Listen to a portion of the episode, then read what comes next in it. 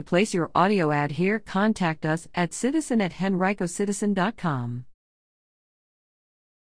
Henrico supervisors frustrated they can't hold school system accountable in specific ways.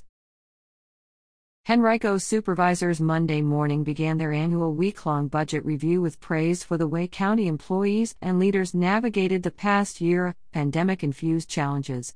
They also expressed frustration with their own inability to hold the county's school system accountable in specific ways and with a lack of state funding for state prisoners Henrico is housing.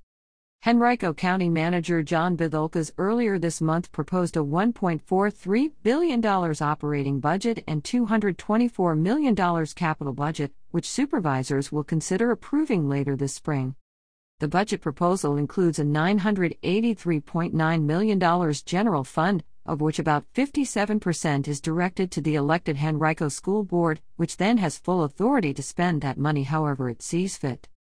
That's always been the case, but four supervisors Monday expressed frustration with the reality that they hold no oversight over whether that money results in the educational outcomes they desire, and no ability to take action if it doesn't, other than theoretically reducing education funding in the future, which seems highly unlikely. I think I know one of the reasons why we don't have the total harmony that we could have, Fairfield District Supervisor Frank Thornton said. I believe is that's because one group has to come ask the other group for funding. I do think that there should be more accountability on the part of the education sector. We always give, now maybe in the future, we have to take a look at that.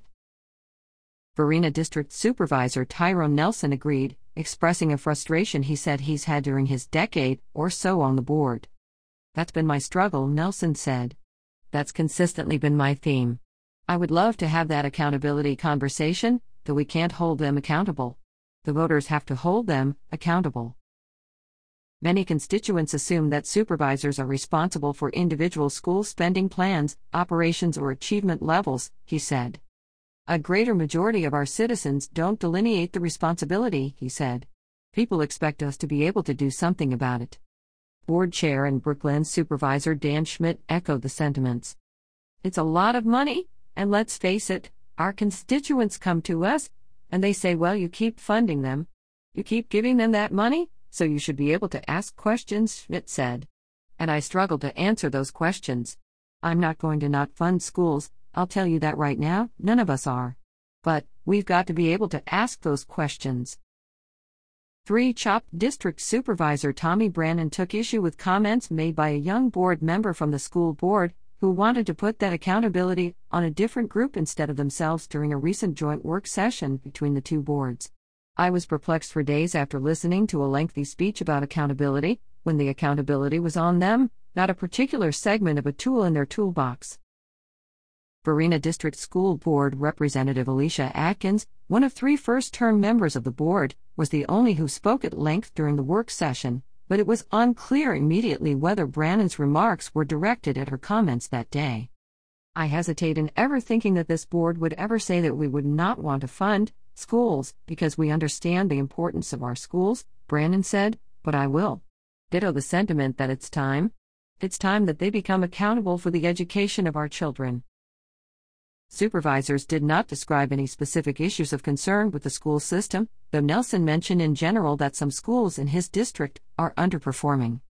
Henrico forced to incur most costs of holding state inmates, during Monday's session, supervisors also expressed frustration with the fact that the county is required to hold and care for state inmates while being reimbursed for a tiny fraction of the actual cost to Henrico.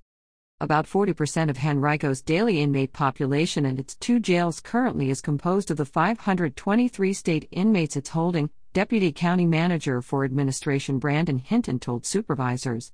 But while it costs the county $92 a day to hold and care for them, the state reimburses Henrico just $12 per inmate per day.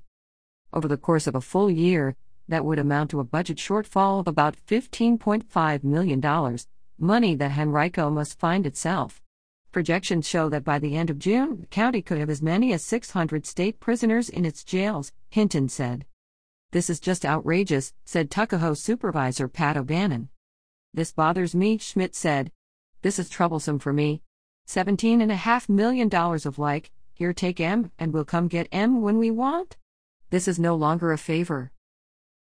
Vithoulkas agreed and told supervisors that he wants to hold a work session with members of the General Assembly who represent Henrico County to make them aware of the situation in the hope that they will take action.